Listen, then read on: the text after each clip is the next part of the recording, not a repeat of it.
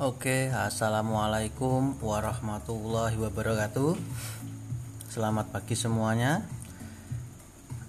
Sebelum kita memulai pendalaman materi yang terakhir, marilah kita berdoa.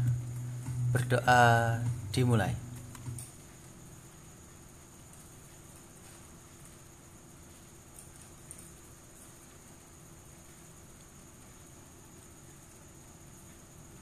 Berdoa selesai.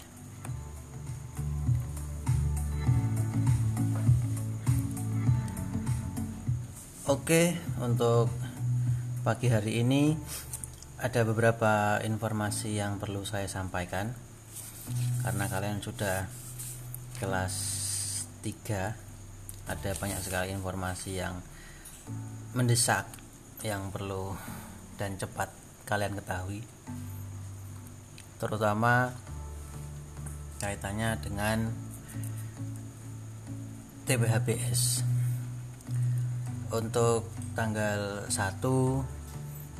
tanggal 2 tanggal 3 Maret itu kalian sudah melakukan TPHBS atau yang sering dikenal dengan tes penjajakan hasil belajar siswa tahun 2000 21 semoga pada tes TPHBS besok kalian bisa mengerjakannya dengan tenang dengan lancar dan hasilnya memuaskan. Itu untuk TPHBS terus yang berikutnya ini kaitannya dengan nilai praktik praktik sosiologi semester 1 ataupun nilai pengetahuan sosiologi semester 1 masih ada beberapa anak terutama kelas 12 IPS 2 itu cukup memprihatinkan untuk kelas IPS 2 ini dibanding dengan kelas IPS 1 maupun kelas IPS 3 untuk IPS 3 sendiri hanya satu anak yang belum dan itu hanya nilai praktek.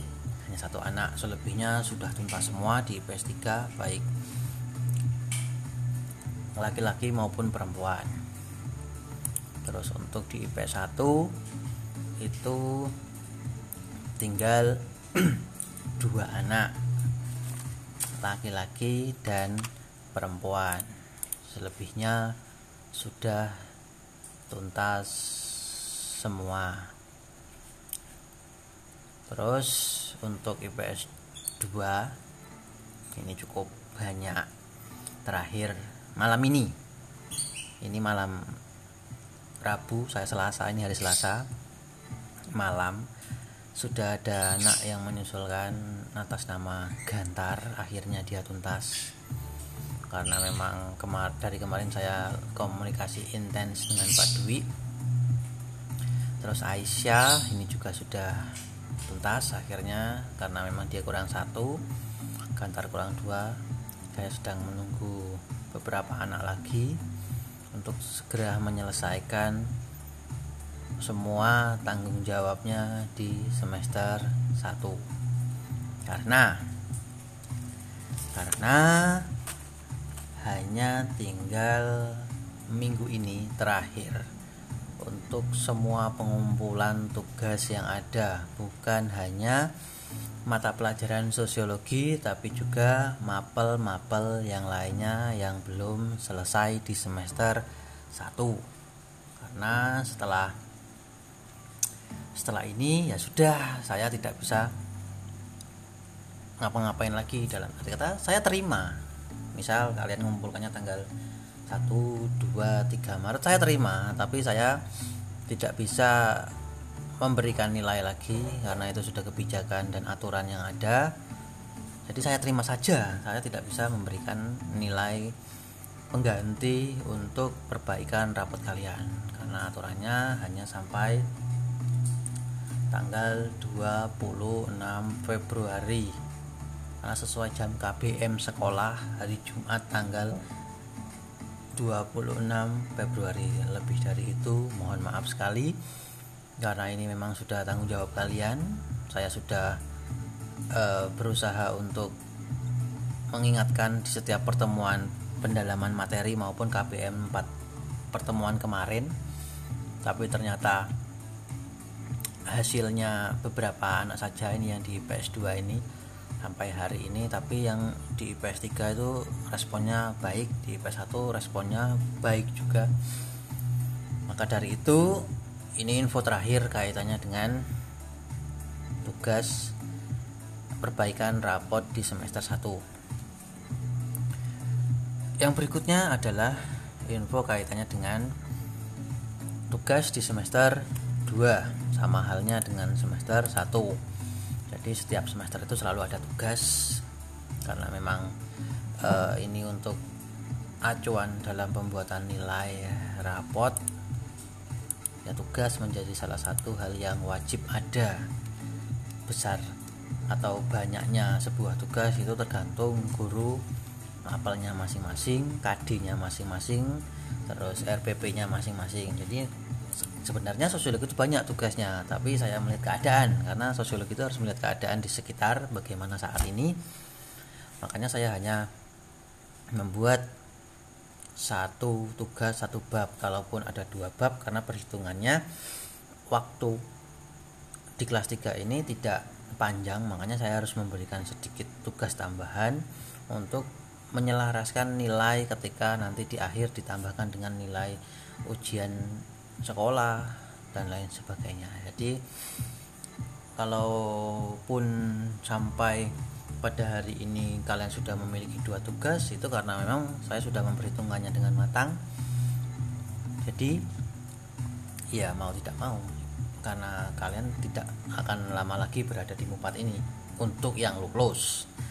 Yang tidak lulus saya tidak tahu. Karena ah, bagaimanapun saya tidak bisa menentukan itu saya hanya akan membela anak-anak saya sendiri kalau bisa dibela. Dalam arti kata anak saya ini bisa tidak diusahakan. Dalam arti kata tugasnya kewajibannya tanggung jawabnya itu disediakan tidak. Kalau tidak ya sudah ngapain juga dibela-belain. Nah gitu loh. Jadi semua wali kelas itu tujuan adanya wali kelas itu ketika akhir-akhir seperti nanti penentuan apakah anak-anak ini layak diberikan apa bantuan atau tidak ya itu tergantung wali kelasnya. Tapi ketika melihat uh, tugas dari guru mapel misalnya saya sosiologi ini tidak mengikuti sama sekali tidak mengerjakan tugas sama sekali saya tidak bisa memberikan itu karena anak itu memiliki tanggung jawab terhadap diri sendiri maupun terhadap orang tua. Dan sekolah yang namanya sekolah ya harus hadir harus mengerjakan tugas dan lain sebagainya. Jadi itu menjadi perdebatan ketika berada di pleno. Jadi kalau yang sudah dengan baik mengikuti semua kegiatan pembelajaran yang ada di sekolah tenang-tenang sajalah. Kalian tinggal ibaratnya memenuhi atau memetik hasil apa yang sudah kalian lakukan selama pembelajaran ini. Jadi tenang no nikmati hasilnya tinggal menunggu apa yang sudah seharusnya kalian dapatkan. Itu untuk uh, nilai perbaikan semester 1 maupun semester 2 untuk di semester 2 ini ada nilai praktek juga ada tugas 1 dan tugas 2 semuanya sudah saya beritahu di awal waktu dalam PM ini. Karena memang saya mewanti-wanti itu dari awal. Dan ini sepertinya menjadi pertemuan terakhir kita untuk sosiologi untuk pembelajaran saya mengajar. Semoga di pertemuan terakhir ini apa yang sudah saya ajarkan dan apa yang sudah saya berikan bisa membantu kalian dalam menjelajahi kehidupan di luar sana dalam arti kata di masyarakat. Semoga sosiologi menjadi pendamping hidup kalian di masyarakat karena memang materi ini adalah materi tentang kemasyarakatan.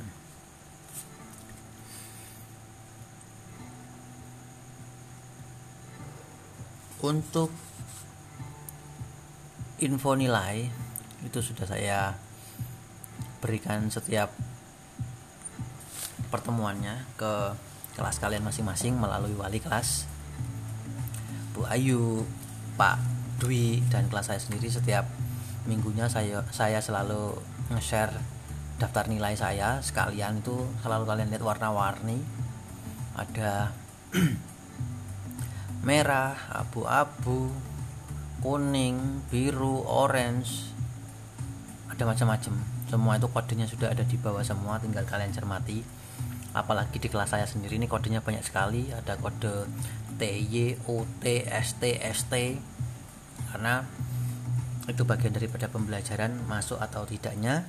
Tapi berbeda ketika di kelas IPS 2 maupun kelas IPS 3 saya nggak tahu ada presensinya tidak itu di kelas kalian masing-masing karena ini saya ambil dari laporan proktor ketika tri out kemarin ataupun uh,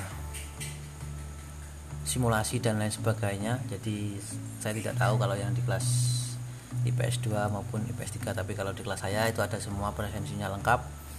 Uh, terus tugas-tugasnya juga sudah hampir komplit ini nilai praktek yang semester 2 tinggal kurang beberapa anak saja.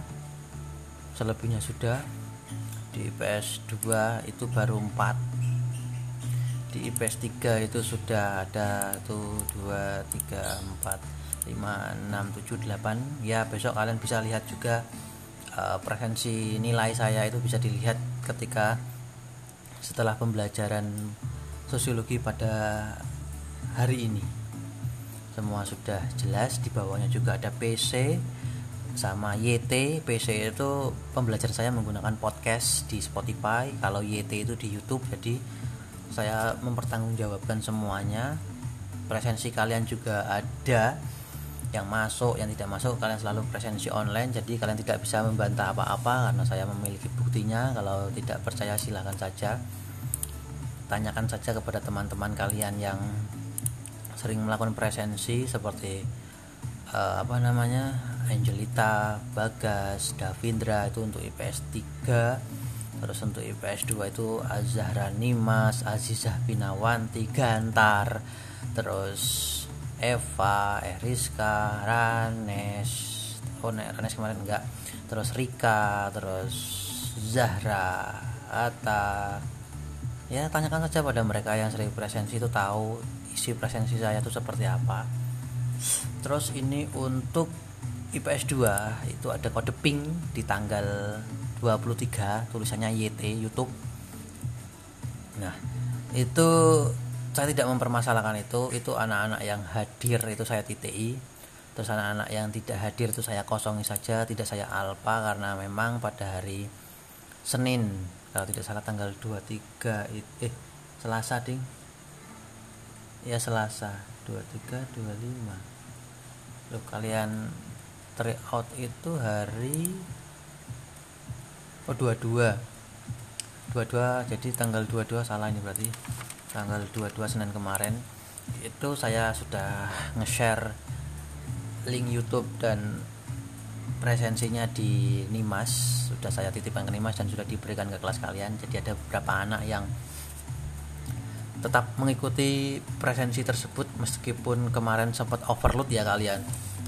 Simulasi TPHBS sempat overload karena memang digunakan oleh seluruh sekolah di Jogja. Tapi ada beberapa anak yang tetap presensi seperti Aisyah ini tetap presensi kemarin melalui telegram. Terus Gantar nih juga tetap presensi telegram juga.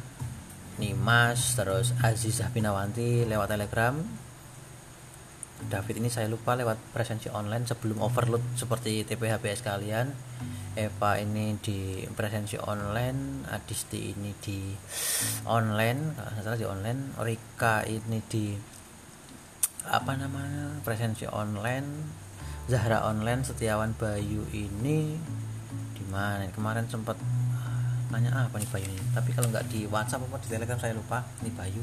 Nah cuman anak itu saja yang hadir selebihnya tidak hadir tidak masalah bagi saya.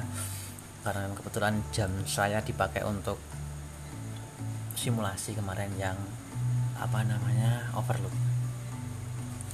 Itu untuk IPS 2 jadi yang belum mengerjakan tugas satu tugas dua itu silakan dikerjakan. Besok silakan dilihat uh, presensi saya serta presensi nilai saya silakan dilihat sendiri. Nanti saya share ke Pak Dwi atau ke Nimas untuk IPS 2 untuk IPS 3 itu ke Bu Ayu kalau nggak ke Sania. Terus untuk IPS 1 itu saya sendiri biasanya nggak perlu ke mana-mana. Saya langsung ke grup saya sendiri. Terus untuk apa namanya IPS 3 itu apa namanya sudah hampir komplit. Kurang beberapa anak saja ini. Tapi nilai prakteknya masih banyak yang kosong. Untuk tugas satu tugas duanya sudah hampir komplit. Ini Rizky Nur Hidayah ini belum ngumpulin. Apa saya kemarin sempat WhatsApp tapi nggak tahu ini yang mana ini saya belum dapat konfirmasinya. Nanti kok Rizky Hidayah silakan konfirmasi lagi ke saya lewat Telegram atau WhatsApp. Rafli ini belum sama sekali. Terus Nursifa ini kurang dua tugas. Besok dilihat saja siapa-siapa yang kurang. Terus IPS 1 ini sama. Wah Alhamdulillah IPS 1 sudah semua untuk tugas duanya. Komplit kecuali dua anak yang seperti saya singgung di awal. Tugas satunya kurang beberapa anak tapi untuk nilai prakteknya sudah Alhamdulillah hampir semua. Nah pada pagi hari ini kita akan meneruskan uh, pendalaman materi kita yang terakhir ini yang ketujuh atau yang kedelapan saya lupa sebentar. Saya cek dulu di Spotify saya biar saya tahu juga ini. Saya hampir lupa. Karena malam ini selain rekaman kelas 3 saya juga rekaman kelas 2 jadi selarut ini masih rekaman dan ini Aisyah nongol di telegram ini. Oke pak. Ini Aisyah nongolnya jam 10.48 dia ngumpulin tadi ngumpulin tugas nilai praktek semester 1 untuk semester 2 nya saya tunggu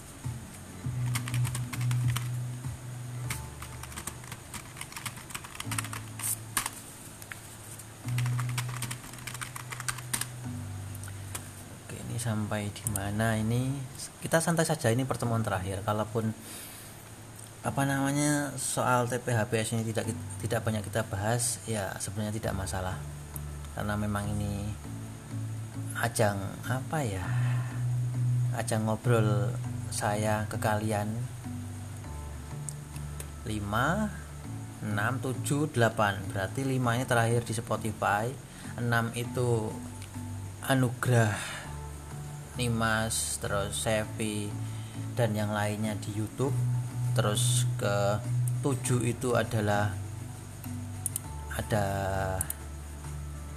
Wahyu Cahyana Putra Winahyu Hestu terus Raza Angel BJ Rahmadita terus apa lagi ya di pertemuan ketujuh itu? Mana ya ini oh ada Gagang Geguritan Eriska Azizah Pinawanti sama siapa? Rika terus Yuka Alana.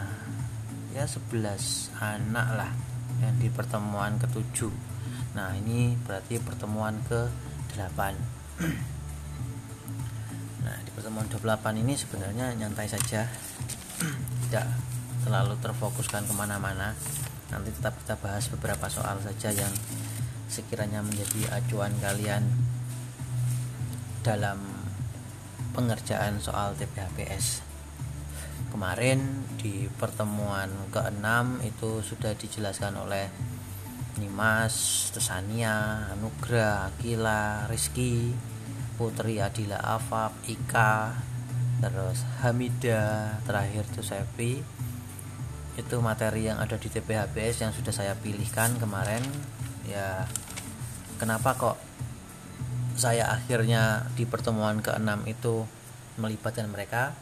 Ya, karena saya ingin melihat anak-anak yang lulus senam PTN bukan mengurangi yang lainnya kemarin ada sekitar 27 memang saya pilih saja saya acak saja di perkelasnya bukan berarti yang tidak saya ambil itu apa namanya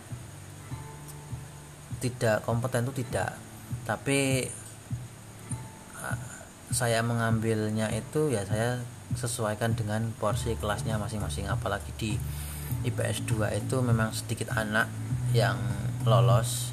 Makanya hampir semua anak saya ambil. Terus di IPS 3 itu yang paling banyak. Berbeda apa namanya berbeda dua atau tiga anak dari IPS 1 jadi memang lebih dominan ini di IPS 1 sama IPS 2 nah ini Aisyah nongol lagi ini di telegram tanya apa ini.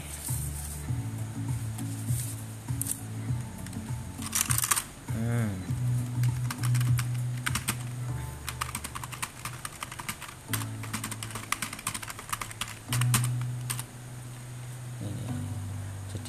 Aisyah ini masih WhatsApp apa Telegram saya? Menanyakan nilai praktek untuk semester 2 ya. Oke kita lanjutkan.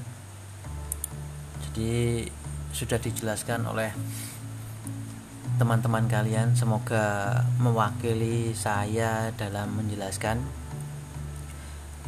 Ya karena kenapa saya pilih anak-anak yang lulus 6 PTN ya saya ingin memberikan apresiasi sekaligus melihat sejauh mana uh, pengetahuan mereka dapatkan saat sekolah di Mupat ini selama kurang lebih dua tahun setengah inilah lebih lah ya sampai tiga tahun lah bulatnya.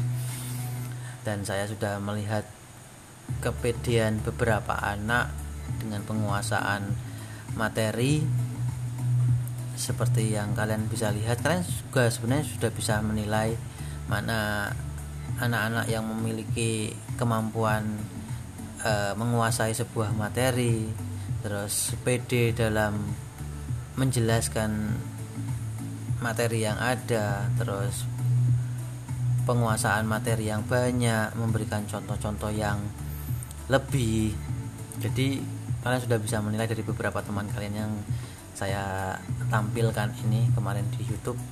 Dan itu juga menjadi gambaran buat kalian bahwasanya kalian juga harus pede ketika uh, menjelaskan sebuah materi. Nah, semuanya akhirnya dapat, semuanya akhirnya dapat uh, kesempatan untuk menjelaskan dan tenang saja. Nanti setelah kalian mengumpulkan nilai praktik yang kalian buat dan dikumpulkan ke saya itu saya akan upload juga. Jadikan sebuah dokumen buat saya saya upload di YouTube. Nanti akan saya uh, susun sebaik mungkin agar bisa kalian saksikan juga teman-teman kalian yang ada di kelas menjelaskan satu materi yang sama yang sudah saya berikan sebagai nilai tugas praktek nah jadi semuanya akhirnya kebagian tapi bedanya beda bedanya di sini adalah ketika ketika teman-teman kalian yang menjelaskan tentang pendalaman materi dan dan itu tidak sesimpel yang kalian mengerjakan nilai praktek sebenarnya. Anak-anak yang mengerjakan pendalaman materi itu harus mencari sendiri kaitannya dengan jawaban materi yang harus disampaikan. Saya tidak membantu sama sekali terhadap mereka karena saya juga mau melihat kemampuan mereka dalam mencari bahan untuk menjelaskan sesuatu permasalahan yang ada di soal tersebut. Ya, itulah bedanya dengan yang nilai tugas. Dan mereka tidak lagi mengerjakan nilai tugas karena sudah mencari bahan dan menjelaskan materi yang sudah saya berikan jadi nggak usah meri yang nggak kebagian itu ya bukan berarti nggak mengerjakan apa yang mereka kerjakan tapi mereka tetap mengerjakan meskipun dengan contoh materi yang ada. Sebenarnya ketika kalian mau mencari materi yang lain yang dianggap kalian lebih menguasai itu nggak masalah sebenarnya nggak harus yang dari saya yang ada di Mopat belajar itu. Jadi kalian juga bisa mencari materi yang paling kalian sukai. Materi kelas 10 kelas 11 ataupun kelas 12 itu nggak masalah bagi saya. Itu sebenarnya cuman gambaran ya minim minim lah. Minim itu 5 menit. Karena untuk saya melihat bagaimana kalian menguasai materi mimik muka suara itu cukup lama. Makanya saya minta itu minim 5 menit di bawah 5 menit saya tidak mau. Karena semua yang dilakukan oleh teman-teman kalian itu di bawah di apa di atas 5 menit. Contoh kemarin ada yang ngumpulin juga ya contoh anugerah. Itu hampir se eh 11 berapa ya? 11 menitan kalau nggak salah anugerah. Apa lebih malah? Terus Tesania itu juga 9 menitan. Nimas terus Sevi terus uh, siapa? Gagang. Raza itu Raza malah diberikan keterangan-keterangan juga. Nah jadi lebih daripada itu saya sangat senang melihatnya. Saya dengarkan uh, mereka apa saya dengarkan ketika kalian menjelaskan saya dengarkan saya lihat bagaimana ekspresinya. Saya cuma ingin tahu selama tiga tahun ini tingkat kepedian kalian itu seperti apa? Terus penguasaan materi kalian seperti apa? Dan lain sebagainya. Dan saya juga mohon maaf ketika saya memberikan memberikan bukan bukan memberikan. Saya mohon maaf ketika saya memilih dua anak untuk menjadi contoh di tugas nilai praktek. Karena dua anak yang saya pilih ini biasanya sih yang selalu saya pakai itu adalah Sevi anak kelas saya sendiri. Itu karena tingkat kefleksibelannya itu ya sangat tinggi. Karena ketika uh, ada instruksi dari saya tidak pernah ada penolakan tidak ah raiso pak angin pak. Nah, bukan yuk, apa ya uh, kenapa kok Sevi terus? Itu tidak karena memang saya butuh model untuk menerapkan itu kepada kalian. Karena kalian itu nggak dikasih contoh itu kadang susah untuk menafsirkannya seperti apa. Makanya saya butuh satu contoh yaitu Sepi waktu di semester 1 uh, eh, karena fleksibel ke fleksibelan Sepi itulah yang uh, saya ambil. Dia dengan cepat mengerjakan apa yang sudah saya instruksikan. Makanya di semester 1 kemarin Sevi saya berikan contoh untuk nilai praktek. Tapi ternyata ketika di lapangan kalian yang mengerjakan nilai praktek itu cuma mengambil apa membereskan kasur cuci piring nyiram tanaman. Terus apa lagi ya? Sebenarnya bukan itu tujuan dari pembuatan video itu. Tujuannya adalah kalian bersama kedua orang tua kalian melakukan kegiatan bersama-sama. Entah momen sholat ataupun bersama masyarakat ataupun momen makan bareng bersama nonton TV bersama berdiskusi itu yang yang harusnya diambil bukan mencuci piring sendiri nyapu ngepel uh, asah-asah terus dan lain sebagainya. Bukan itu sebenarnya yang saya cari. Nah kalau ngono itu kegiatan kalian individu. Kan di keterangannya sudah jelas kegiatan bersama keluarga ataupun bersama masyarakat. Dan saya pun sudah memberikan contoh itu kegiatan bersama keluarga dia pergi mancing dengan ayahnya. Dengan masyarakat dia sholat idul adha atau idul fitri. Terus kegiatan yang lainnya. Nah itu yang perlu saya garis bawahi sebenarnya kepada kalian. Tapi ya itu tadi untuk yang mengumpulkan belakang-belakangan yang diambil itu aja. Yang paling simpel ngersii kamar. Saisa nyapu ngepel syukur-syukur nyiram tanaman nah jadi lain kali untuk tugas yang kedua ini tolong diperhatikan baik-baik. Bagaimana kedua contoh Nimas dan Cepi memberikan silakan kalian pilih mau menggunakan HP mau menggunakan laptop ataupun tanpa menggunakan bantuan apa pun. Wah itu lebih bagus lagi. Jadi silakan kalian kerjakan sampai dengan 1 Maret sebelum kalian mulai sibuk dengan yang lainnya. Karena rapot kalian ya memang ada keduanya nilai pengetahuan dan nilai praktek. Nah untuk yang kedua Nimas kenapa kok saya pilih Nimas hampir sama dengan Sevi. Tingkat ke fleksibel ke fleksibelannya itu juga tinggi. Sebenarnya saya mau mengambil satu lagi tapi eh, apa namanya mau saya ambil di kelas 12 IPS 3 saya mau mengambil Tesania waktu itu. Tapi dua contoh saya rasa sudah cukup untuk dijadikan contoh adik kelas. Karena tujuan saya membuat contoh ini memang biar bisa dilihat adik kelasnya. Tapi kalau nanti durasinya terlalu panjang akhirnya tidak dilihat sampai belakang. Makanya saya cuma mengambil dua Nimas dan Sepi. Nah untuk nilai praktek saya rasa sudah jelas yang di semester 2 ini. Keterangannya sudah jelas jangan lupa posisi kameranya, landscape atau datar karena biar enak penggabungannya ketika nanti saya akan masukkan ke YouTube. Terus kalau bisa backgroundnya polos nggak usah sing ono kembangi ono apa jenenge poster-poster tidak usah. Yang polos saja di tembok itu akan jauh lebih baik. Uh, terus durasinya minim 5 menit. Terus materi harus dikuasai dengan baik agar tidak uh, kaku tidak apa ya ya tidak benar-benar menguasai materi. Nah seperti itu. Jadi harus dikuasai materinya. Oke itu saja. Sudah hampir oh, sudah lebih 30 menit ya bukan hampir sudah 30 menit lebih saya menceritakan tentang tugas apa pun yang ada di sosiologi.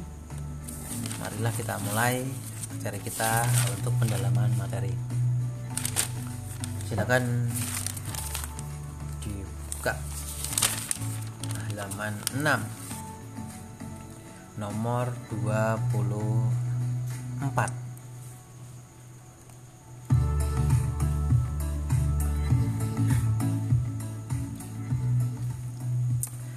Di masa sekarang, isu kesetaraan gender semakin digencarkan. Kedudukan laki-laki dan perempuan biasa dianggap setara, tidak seperti dahulu di mana laki-laki dianggap lebih tinggi kedudukannya. Bahkan saat ini perempuan bisa mengerjakan pekerjaan yang sejak dulu berkonotasi pekerjaan laki-laki. Contohnya saja pekerjaan sebagai buruh bangunan atau borongan pembuatan jalan. Hal tersebut menunjukkan dalam masyarakat telah mengalami ini sudah saya jelaskan belum ya? Kok saya lupa ini. Oh sebenarnya sudah, tapi tidak apa-apa. Jawabannya adalah C. Langsung saja lah. Ini memang tidak perlu dijelaskan secara mendalam karena sudah dijelaskan oleh teman-teman kalian yang ada pengertian-pengertian seperti liberalisme, hedonisme, sekularisme memang sudah saya pilih. Dinamika struktur sosial yang berkaitan dengan diferensiasi sosial. Jadi itu jawabannya adalah C. Terus untuk soal nomor 25 masuknya budaya asing ke suatu negara merupakan suatu hal yang wajar sebagai akibat globalisasi dan modernisasi. Sekarang ini banyak generasi muda Indonesia bersikap ke barat-baratan, bersikap menyukai hasil kebudayaan barat, sementara hasil kebudayaan bangsa sendiri disisihkan. Hal ini diperkuat oleh media massa yang turut berkonstruksi pemahaman bahwa dengan mengkonsumsi produk budaya barat akan menjadi orang barat yang modern dan terpandang. Juga sepertinya sudah deh, tapi nggak masalah. Berdasarkan informasi di atas, penyebab munculnya permasalahan sosial adalah E. Keengganan generasi muda mempelajari budaya lokal dan peran pemerintah kurang mengupayakan pelestarian budaya terus berikutnya nggak apa-apa lah kita kita ulangi lagi aja kalau mungkin ada yang lupa berikutnya nomor 26 Indonesia merupakan negara dengan jumlah penduduk yang banyak. Jumlah penduduk yang banyak ini jelas menimbulkan banyak masalah, antara lain kemiskinan, pendidikan, dan lain-lain. Hal inilah yang memicu timbulnya permasalahan kesenjangan sosial dalam kehidupan bermasyarakat. Kesenjangan ini terpicu oleh adanya kemiskinan yang merajalela dan kekurangan lapangan kerja. Solusi yang tepat untuk mengatasi masalah kesenjangan sosial tersebut adalah B. Meningkatkan kualitas pendidikan tidak hanya di kota-kota besar tetapi juga di daerah tertinggal. Ini juga tidak memerlukan penjelasan mendalam seperti uh, istilah-istilahnya. Kalau kalau job fair itu kalian sudah tahu belum ya kira-kira? Ya ini biasanya terjadi nek dulu ya, nek dulu itu job fair itu sering ada di beberapa kampus itu jadi di suatu tempat atau di uh, ruangan khusus itu banyak sekali perusahaan-perusahaan yang menawarkan pekerjaan untuk para pencari kerja. Biasanya ada perusahaan apa di sana lowongannya apa kriterianya apa. Jadi masyarakat berbondong-bondong yang belum bekerja datang ke tempat tersebut untuk mencari pekerjaan yang sesuai dengan pendidikannya. Jadi fair itu nek saiki sudah jarang ada karena kondisi ini tapi nek dulu tuh memang sering terjadi sering ada job fair di beberapa tempat. Itu di UNY ada di UGM UPN itu ada. Memang ya dikhususkan untuk para pencari kerja yang memang belum bekerja untuk mencari kerja sesuai dengan bidangnya masing-masing. Besok nek kalian sudah dalam posisi mencari kerja biasanya juga ada kalau kondisinya sudah membaik untuk nomor 27 perhatikan pernyataan berikut. Ini ada beberapa pilihan tapi kita baca dulu soalnya. Dari pernyataan di atas yang merupakan faktor pendorong terciptanya masyarakat multikultural di Indonesia adalah itu ada pilihannya. Satu nasib sebagai kaum terjajah. Dua kesamaan nenek moyang. Tiga hubungan dengan bangsa lain. Empat posisi Indonesia yang strategis. Kalau dilihat dari faktor pendorong terciptanya masyarakat multikultural itu yang pertama adalah hubungan dengan bangsa lain dan yang kedua adalah posisi Indonesia yang strategis sehingga terciptalah masyarakat yang multikultural.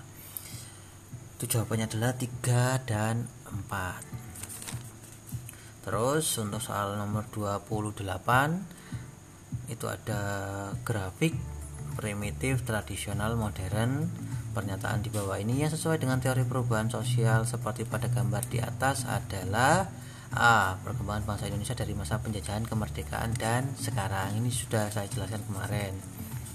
Terus kita masuk ke halaman 8 nomor 31.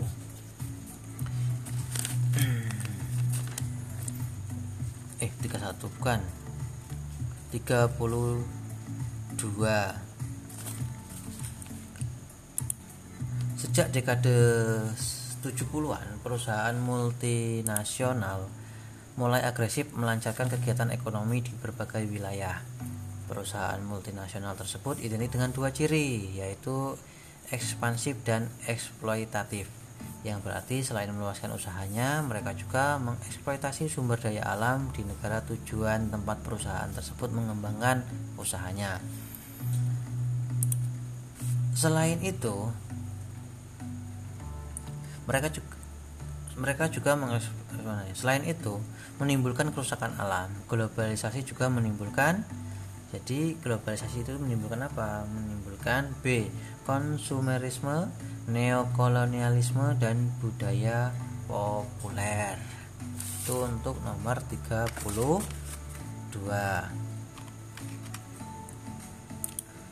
untuk berikutnya nomor 33 panjang sekali nih nah kalian baca sendiri saja ya kalau yang ini ya tapi untuk jawabannya saya beritahu saja itu jawabannya adalah Keanekaragaman budaya dapat menjadi jembatan bagi kelompok pemeluk lintas agama untuk mewujudkan keharmonisan. Terus masuk ke nomor 34 halaman 9. Ini sepertinya belum kalau yang ini karena kemarin yang itu sudah. Oke, kita masuk ke halaman 39. Eh 34 halaman 9 di antara pernyataan-pernyataan tersebut yang mendukung upaya menciptakan keharmonisan dalam masyarakat multikultural. Itu jawabannya apa? Kita lihat satu masyarakat enggan mengikuti gotong royong itu jelas tidak. Us kalimatnya saja sudah jelas. Berikutnya memberikan bantuan kepada tetangga yang membutuhkan walaupun berbeda agama itu jelas karena berbeda memberikan bantuan Terus yang ketiga berbicara sopan santun dalam berkomunikasi kepada siapa saja itu juga sudah jelas jawabannya. Terus tidak mengizinkan sudah jelas dari kata tidak mengizinkan itu sudah bukan multikultural lagi. Terus seluruh warga memasang bendera merah putih pada hari kemerdekaan Indonesia sesuai anjuran kepala dusun. Semua warga berarti iya semuanya. Jawabannya adalah apa? 3 2 3 5 Oke jawabannya adalah D sekarang nomor 35 itu ada gambar keluarga terus ada tamu kalau tidak salah itu pintu itu buka pintu. Diambil dari Google websitenya Gojek. Oh ini pesan antar pesanan makanan yang dipesan melalui Gojek. Ilustrasi gambar di atas menunjukkan adanya perubahan sosial di masyarakat dari yang sebelumnya harus datang dan membeli sendiri menjadi sistem antar makanan. Dampak positif dari adanya perubahan sosial tersebut yang paling tepat adalah ini pandemi tidak pandemi hal ini sering terjadi di setiap individu saya maupun kalian tentunya sudah pernah melakukan uh, pembelian melalui Gojek ataupun Grab untuk memesan makanan. Ya, memang harga ditawarkannya jauh lebih tinggi ketika kalian datang, eh, ketika kalian memesan melalui Gojek ataupun Grab. Tapi ketika kalian datang, harganya akan harga normal, yaitu namanya bentuk kerjasama ya harus saling menguntungkan ke dua belah pihak. Nah, dari ilustrasi yang ada di atas, yang paling tepat itu adalah apa? Yang pertama, interaksi sosial antara penjual dan pembeli makanan terjalin erat.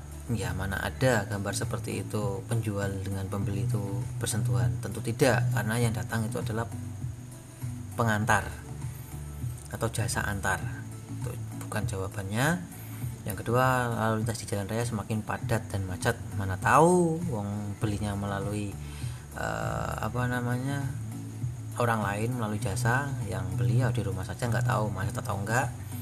Yang C meningkatkan keuntungan bagi pengusaha besar saja. Ya tidak juga karena uh, akun Gojek ataupun Grab ini juga memberikan kemudahan buat pedagang kecil yang berjualan skala kecil bukan hanya pedagang besar yang berskala besar saja yang terdaftar sebagai member dari kedua belah uh, akun tersebut jadi semuanya bisa mendaftarkan usahanya.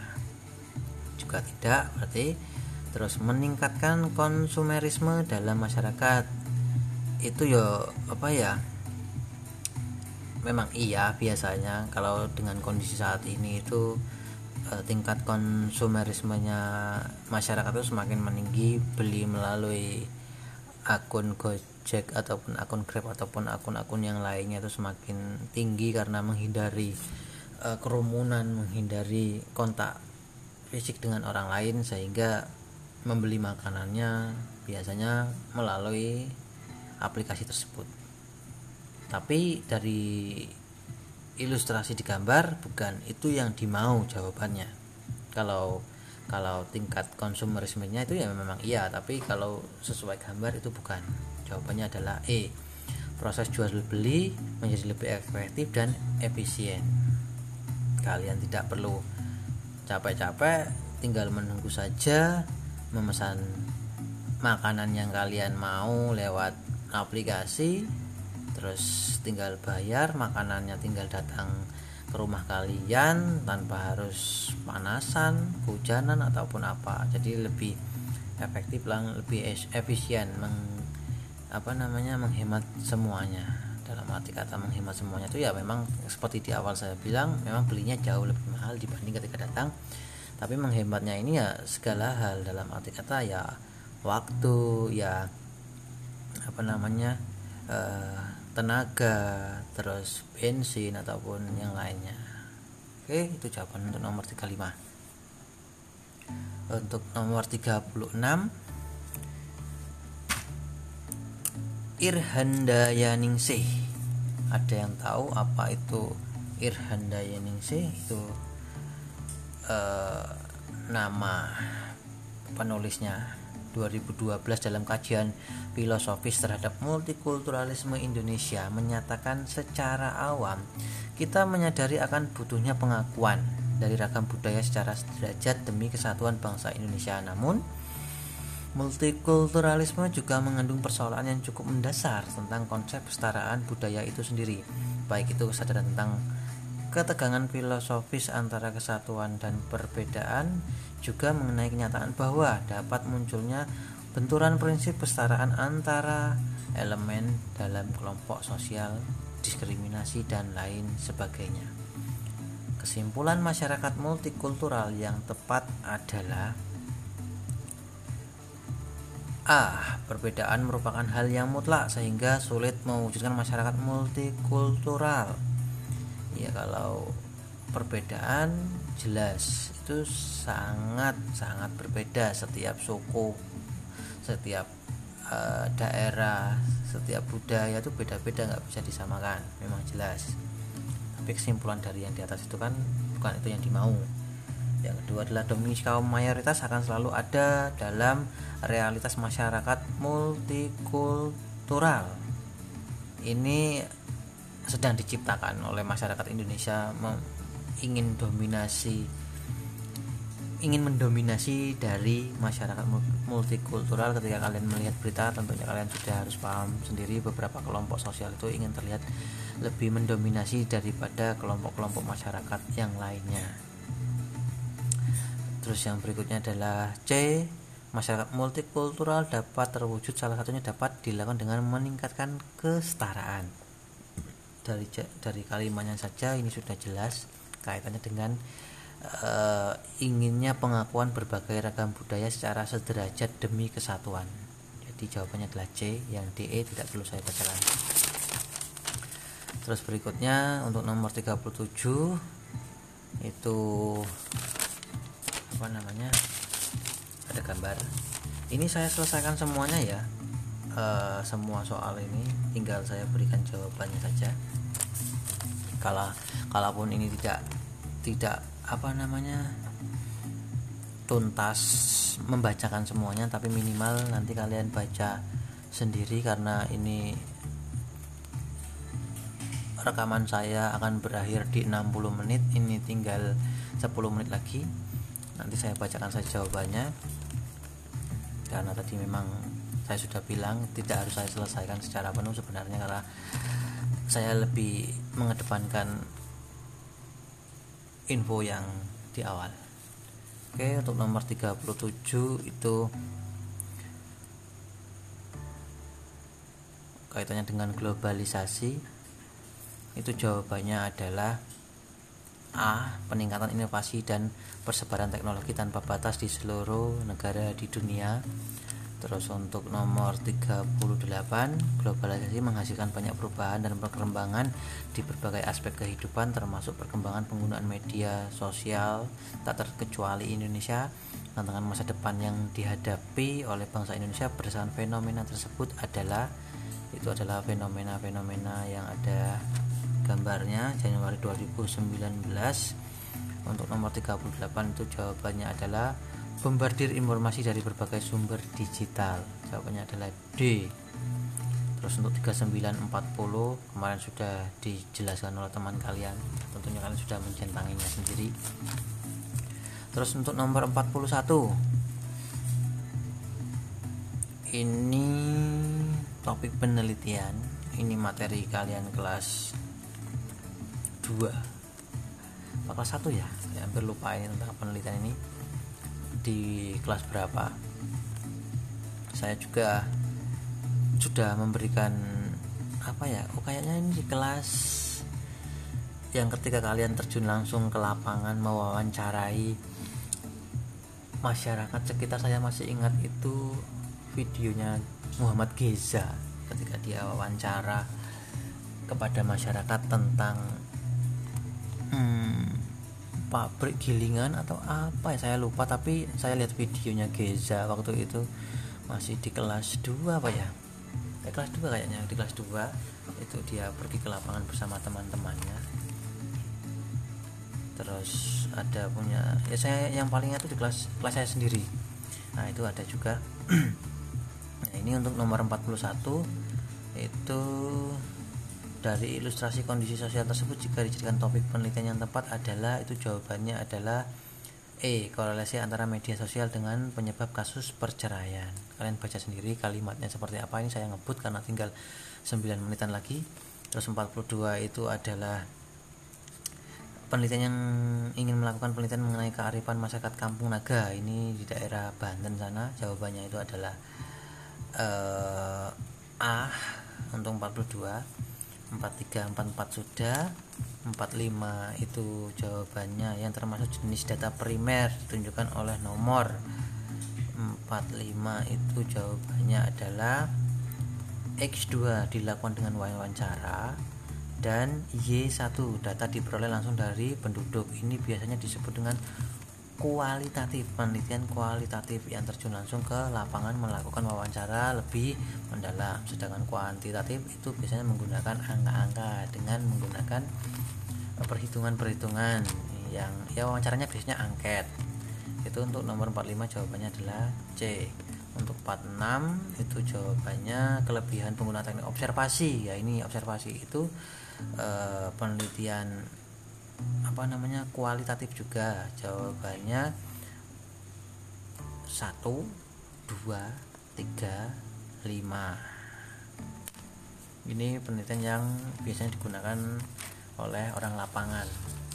Ya kuantitatif juga digunakan oleh orang lapangan. Tapi untuk mengetahui secara mendalam biasanya penelitiannya menggunakan penelitian kuali itu wawancara ke lapangan langsung kepada masyarakat yang dituju. Sedangkan kuanti itu biasanya nyebar-nyebar angket di sekolahan di kantor-kantor atau di mana pun tempat yang memang menjadi sasaran untuk sebuah penelitian. Terus 47 itu jawabannya A jadi tahap yang seharusnya dilakukan dalam pengolahan data tersebut adalah melakukan reduksi data dengan memilah hasil wawancara yang sesuai dengan rumusan masalah. Terus 48 itu adalah D. Berdasarkan ilustrasi tersebut tindakan yang dilakukan siswa tersebut dalam penyusunan hasil penelitian merupakan tindakan yang salah karena peneliti harus bersikap jujur dengan melaporkan hasil penelitian sesuai data di lapangan. Jadi ketika kalian melakukan sebuah penelitian itu ya memang harus jujur, tidak boleh ditambah, tidak boleh dikurangi hasil uh, percakapan kalian ketika kalian melakukan penelitian kualitatif. Waktu itu saya juga pernah melakukan penelitian kualitatif untuk skripsi saya.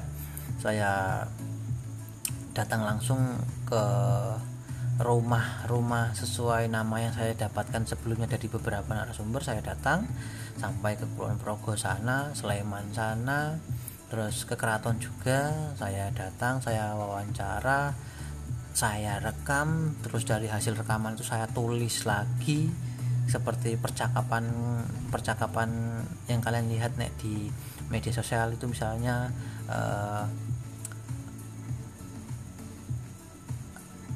Raden titik dua mengatakan ini terus saya titik dua menanyakan ini seperti itu.